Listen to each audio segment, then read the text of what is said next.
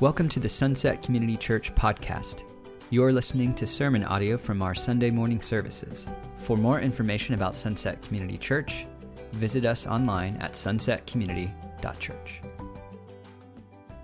Well, it is uh, my privilege to bring the word of the Lord this morning. We are walking through uh, the book of Psalms as actually as a church. We, at the beginning of the month, encourage everybody to try and read three Psalms a day for the entirety of August. And then by the end of August, you'll have read all 150 of them.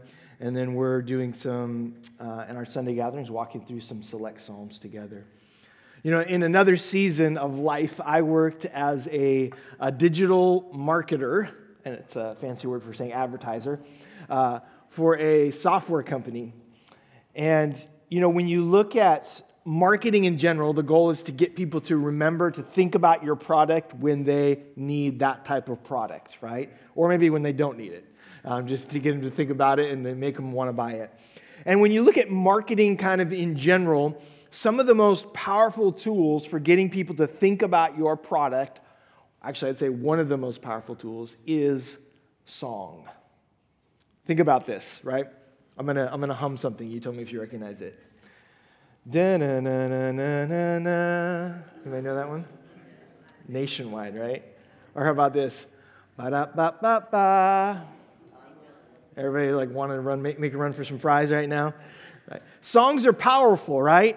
Uh, they, they connect with uh, our emotion, with our brain in a, in a way that um, other things don't.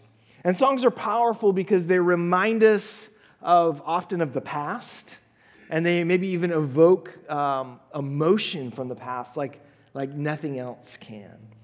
Songs are unifying. That's why we sing on Sunday. When we proclaim who God is together, one of the most powerful ways, and also one of the easiest ways to be in unison, is through song. So, songs are unifying. Last year, I was, I was uh, absolutely floored when the NFL decided to play a game in Germany. I believe it was the, it was the city of Munich. And at one of the breaks in the game, they began to play a very famous American song called Country Road. You know this song, right? 75,000 fans in the stadium. I'm sure there was some, some American expats that had gone to the game, but a majority of the fans were German. They didn't grow up singing English or speaking English, and and most of them probably didn't grow up listening to a lot of American music, although some of it's international. But when that song played, almost as one, 75,000 fans began to sing, Country Road, take me home to the land. The crazy part is where, where? West Virginia, they all sang, where I belong. Songs are powerful. They, they evoke something in us, they bring us together, they remind us of the past, and they are unifying.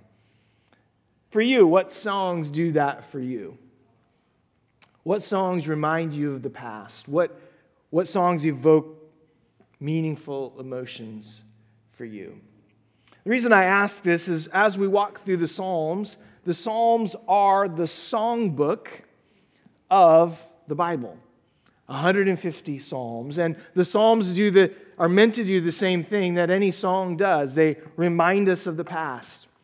The original authors wrote them as a way to process their emotions in the moment, the circumstances of life that they would go through, and of course, they serve as a reminder of who God is in the midst of all that and who we are as His people. So last week, I encouraged you to sit somewhere different as we read Psalm 14 together. And if you were with us, some of you sat in a, in a different country, in a different scenario, a different situation, as you read Psalm 14. This week's psalm, Psalm 23, uh, I want to invite you to go for a walk. This is a very familiar psalm. Psalm 23 is, is, um, is familiar, I think, especially because of one of the opening lines, right? The Lord is my shepherd, I shall not want, or I lack for nothing, depending on your translation. And, and as this opening line for so many of us does, it, it, it evokes this kind of this setting that takes place in a peaceful grassland where sheep are gently buying. But if you read closely, it's clear that there's also a lot of danger, a lot of discomfort, threats on either side. There's, there's plenty of reason to be fearful. And so this week, as we read Psalm 23, I want you to take notice of where this walk is taking place and who we walk with in it. So if you have your Bibles, go ahead and open up to Psalm chapter 23. If you don't have your Bible, there are some right in front of you in the pew.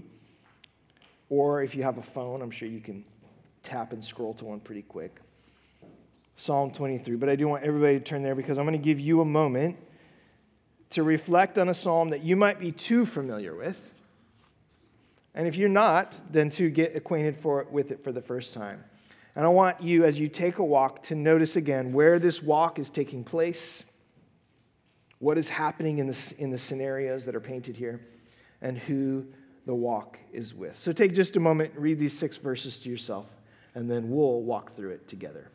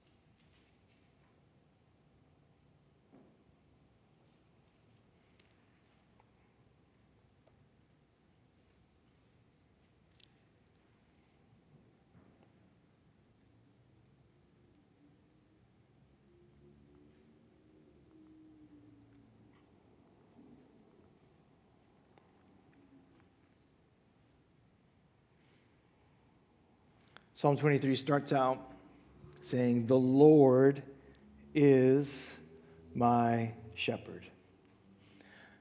If you've read the Bible, you know that there's actually quite a few very famous shepherds in Scripture. One of the first shepherds that we meet is a guy named Abram, who was kind of minding his own business when he caught God's attention. And God said to Abram, He said, It is through you that I am going to bring salvation to humanity. And Abram's name would be changed to Abraham. God would make a promise to Abraham that it was through his descendants, eventually known as the people of Israel, the Jewish people, that the Messiah would be born, that salvation would come to all people. Abram, a lowly shepherd chosen by God. Another shepherd that we see is a man named Moses.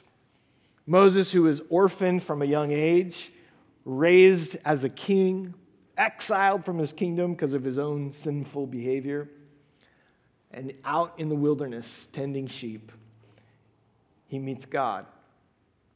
And it is there where God first reveals his name to Moses. When asked who Moses should say sent him, it is in that moment that God speaks his name, Yahweh, to Moses.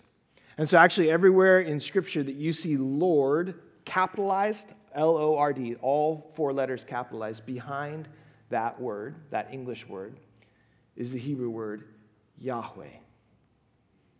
And so we see that in Psalm 23. The Lord, Yahweh, God Himself, is my shepherd. And of course, one of the other famous shepherds from Scripture is the one who wrote this psalm, King David. The youngest of eight sons, and out of his family would be chosen the next king of Israel.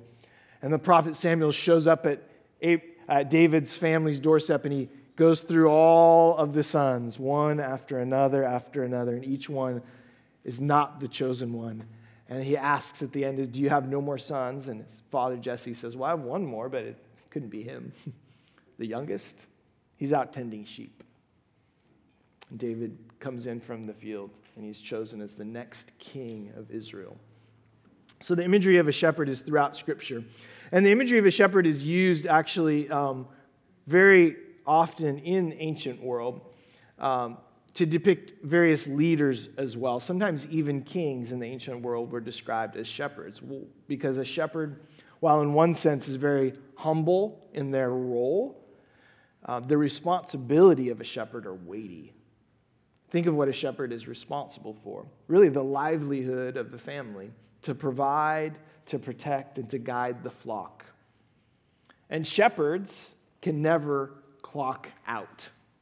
If a shepherd falls asleep on the job, there's a chance that the very flock he was supposed to protect will be devoured by wolves or bears or lions or whatever it would be.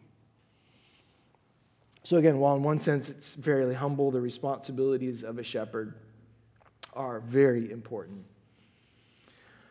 And so the Lord is our shepherd. When Jesus describes himself later on in John chapter 10, verse 10, he says, I am the good shepherd. The good shepherd lays down his life for the sheep.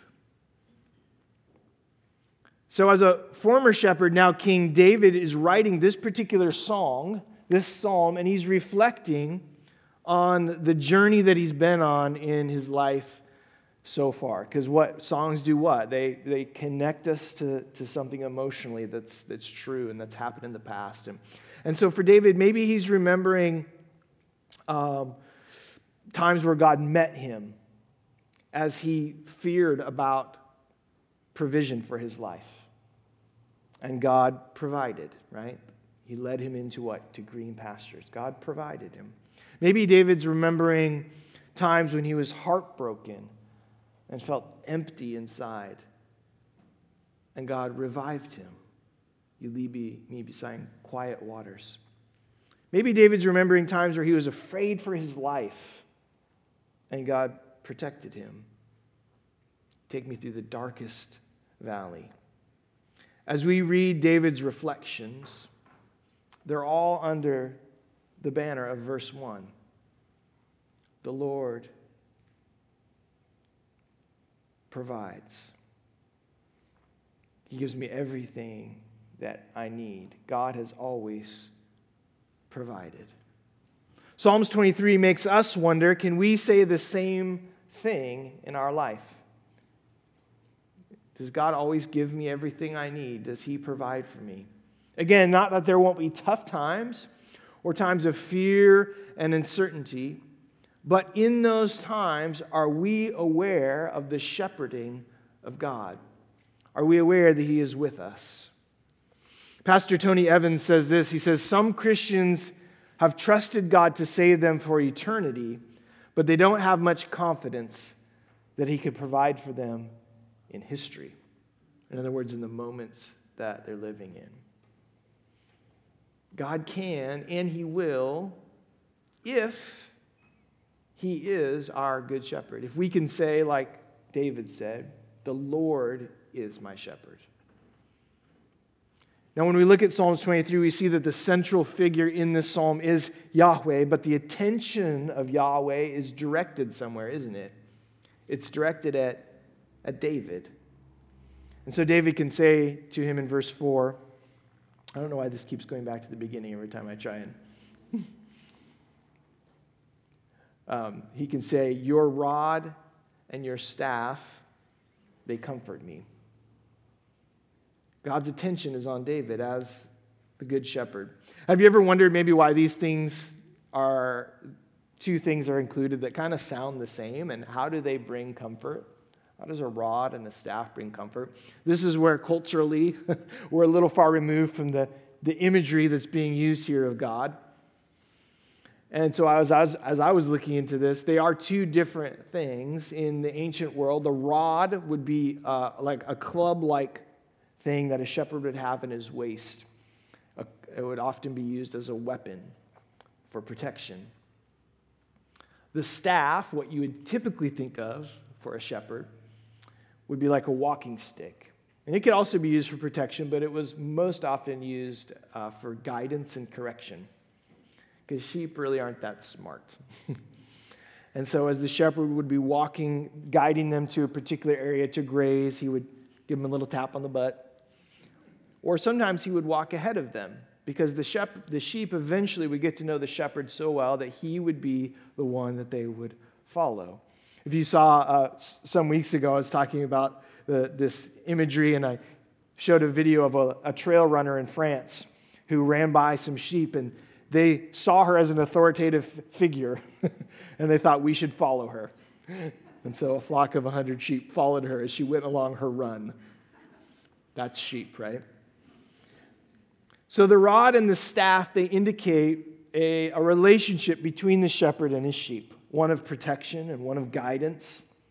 They also indicate a closeness that is necessary because neither of those things are useful if you're not next to the, to the flock, if you're not in the middle of them.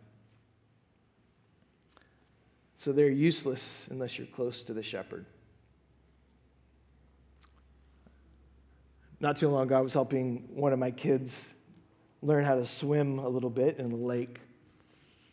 And we went to just the point where this particular child couldn't touch, so that there was a sense of actual swimming. And as I was showing kind of the different strokes to do, I said, okay, I want you to swim out from me. And then when I say stop, I want you to turn around and swim back to me. And so they swam out, did pretty well, and turned around. And as soon as they saw the distance between the two of us, the, eye, the, the, the eyes got big. You know that look, right? Panic. Which is what? The worst thing you can do when you're trying to learn how to swim is panic. Because all mechanics and everything just go out and you begin to quickly sink. Some of you that aren't good swimmers, like me, can, can relate to that. And so, what I said in that moment is, I Do not panic. Continue to do what you need to do and, and keep your eyes on me. This is the idea of what, what it means to be close to God. That when there is so many things that could go wrong, so many fears that overwhelm us, that we are in the sights of the shepherd. And so, again, as much as Psalm 23 is about Yahweh, we see that his view, his desire, his attention is focused on us. Later on, Jesus in his ministry would look out at a huge crowd of people that had come to hear him speak. And one of the things that he said to them as he looked out on this crowd with compassion is he said, They are like sheep without a shepherd. They had assembled there in front of him. They were close to him, but they did not belong to him. And there are a lot of people today that, as Pastor Tony Evans said, believe in Jesus for their eternity, but don't believe in him for their day to day life. They are near Jesus, but they aren't with him. Jesus isn't their, their shepherd.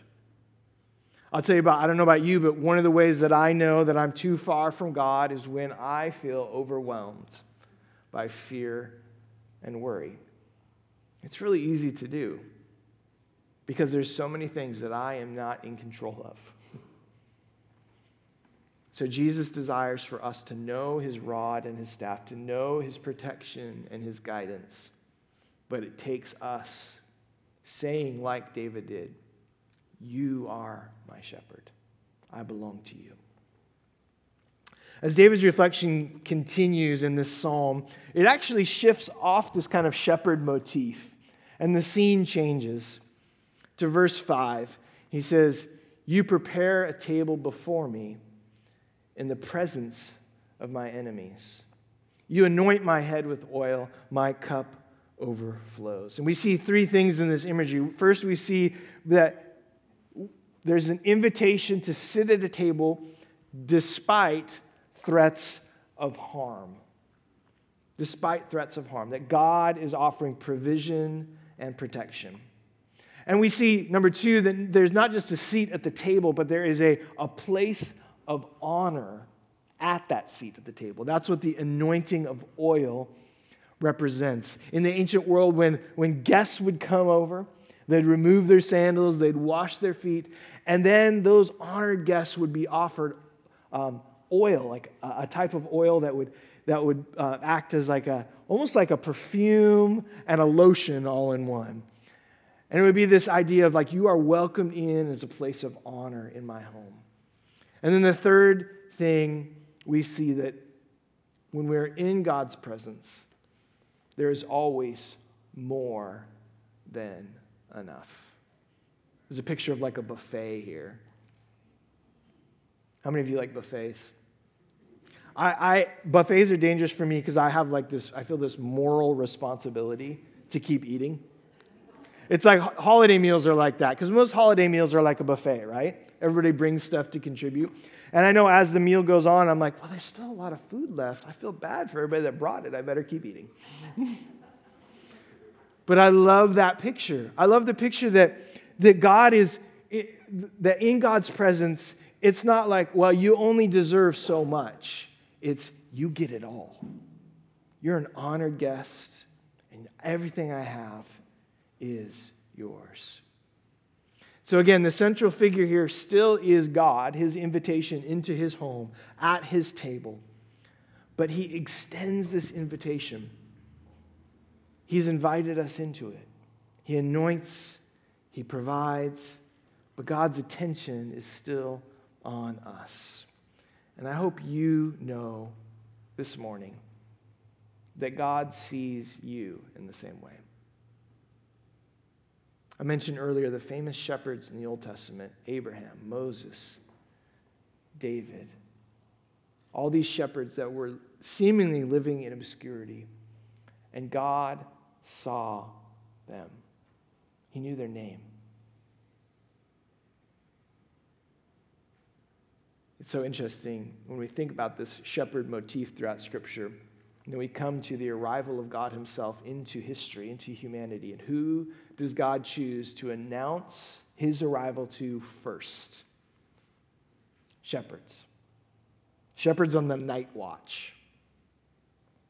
So don't ever believe the lie that you have to do something special or be someone different for God to take notice of you, for God to care about your life your circumstance.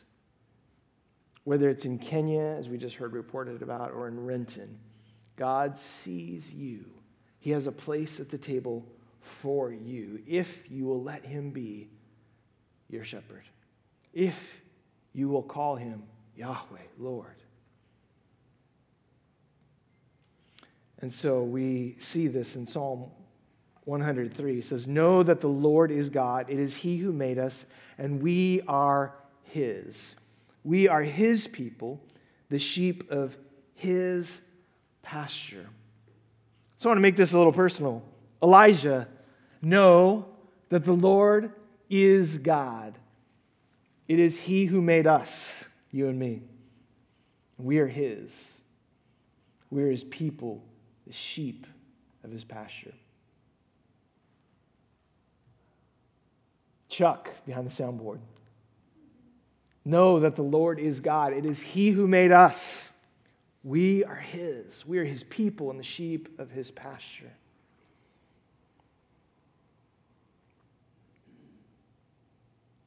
This is so true of us. God wants us to know how He sees us, His affection is for us. And so, with all of this in mind, we see that there's this pursuit. Because of all of these things about who God is, we can say with David, Surely your goodness and your love will follow me all the days of my life, and I will dwell in the house of the Lord forever. Because Yahweh is my shepherd, because I walk with God, because He walks with me, surely your goodness and your love will follow me all the days of my life, and I will dwell in the house of the Lord forever. What is following us? God's goodness and His love, His goodness and His, His mercy. And the idea of following here is like a pursuit, it's a, it's a chasing after. If we were talking about enemies following us, this kind of pursuit would be like persecution. It would be like being hounded by them. And so we see from the very beginning, we see these enemies, we see this, this valley of death, and we see this transformation that happens. When God is our shepherd, we are going to be pursued, but it's pursuit of goodness and love. His goodness and his love, it hounds us. And if you're not maybe familiar with that idiom, that English idiom, the idea of being hounded by something, it's related to a type of dog called a bloodhound that once it gets the scent, it can track anything. In fact, there's this YouTuber, his name's Mark Rober, where he recently tested. Uh, he's, a, he's a NASA engineer. He tried to test and figure out is there a way to elude these types of dogs that have these, this sniffing ability? And he put his, his genius to the, to the test to see okay, there's got to be some way that this dog won't be able to find me. I'll run through a creek. I'll put pepper down, I'll create distraction, I'll do all of these different things, but in the end, the dog would still find him every single time. Unbelievable. And so this, this imagery, this of, of being followed by the goodness and love of God is like that. He will not let us go. God sees you before you ever choose to make him your shepherd. But once you do make him your shepherd, he will never let you go. He, he, his, his shepherding, his desire to be your shepherd was never dependent on you to begin with. It was always about his love toward you. And so once you say yes to him, he will never let you go. Think about that. Think about as we reflect on Psalm 23, as you think about the, all of the things that have gone wrong in life, all of the things that could go wrong in life, all the things you've done that contributed to it. Don't change God's love for you. His love pursues you. Surely your goodness and love will follow me all the days of my life. And I will dwell in the house of the Lord forever. And that dwelling is not just, a, again, not just a, well, when I die, it's now. He's inviting you into it today. And so when we're with the Good Shepherd, we can find a complete rest for our souls. A rest that is restorative. A rest that allows us to live where we were always meant to live in the full goodness and love that Jesus displayed on the cross for us. He is the shepherd that Psalm 23 talks about, one that willingly laid down his life for us so that we could be free. Free from our sin, from our fears, from our worries, and free to live in the house of Yahweh forever. So, as we took a walk through Psalm 23 today, I want you to remember two things. Remember that the goodness of God in the past, and that same goodness is as much true today for you. That Psalm 23 is about God and his goodness towards you, but it's also about his attention toward you, his intention that you would know him. And number two, if you can't confidently say today that God is your shepherd, I want you to look to Jesus. It's in him that we see the fullness of God, the fullness of Yahweh. And it's only through Jesus, through his life, his death, and his resurrection, that we can confidently say, Surely your goodness and love will follow me all the days of my life, and I will dwell in the house of the Lord forever. May this be our song today as we close out our time of worship. Let's pray this together. Would you join me?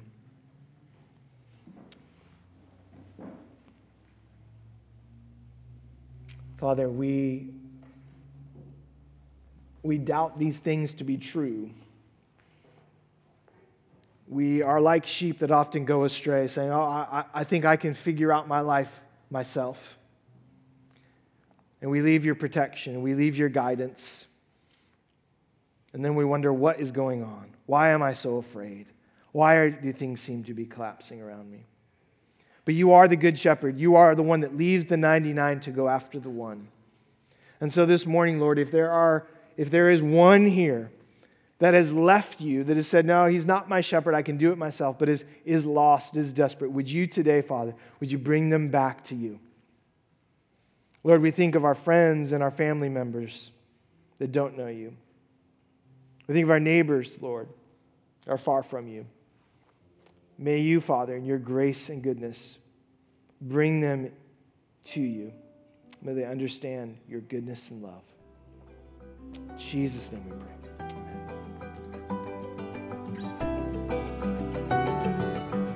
You've been listening to sermon audio from Sunset Community Church. Sunset Community Church is located in Renton, Washington. For more information, visit our website at sunsetcommunity.church.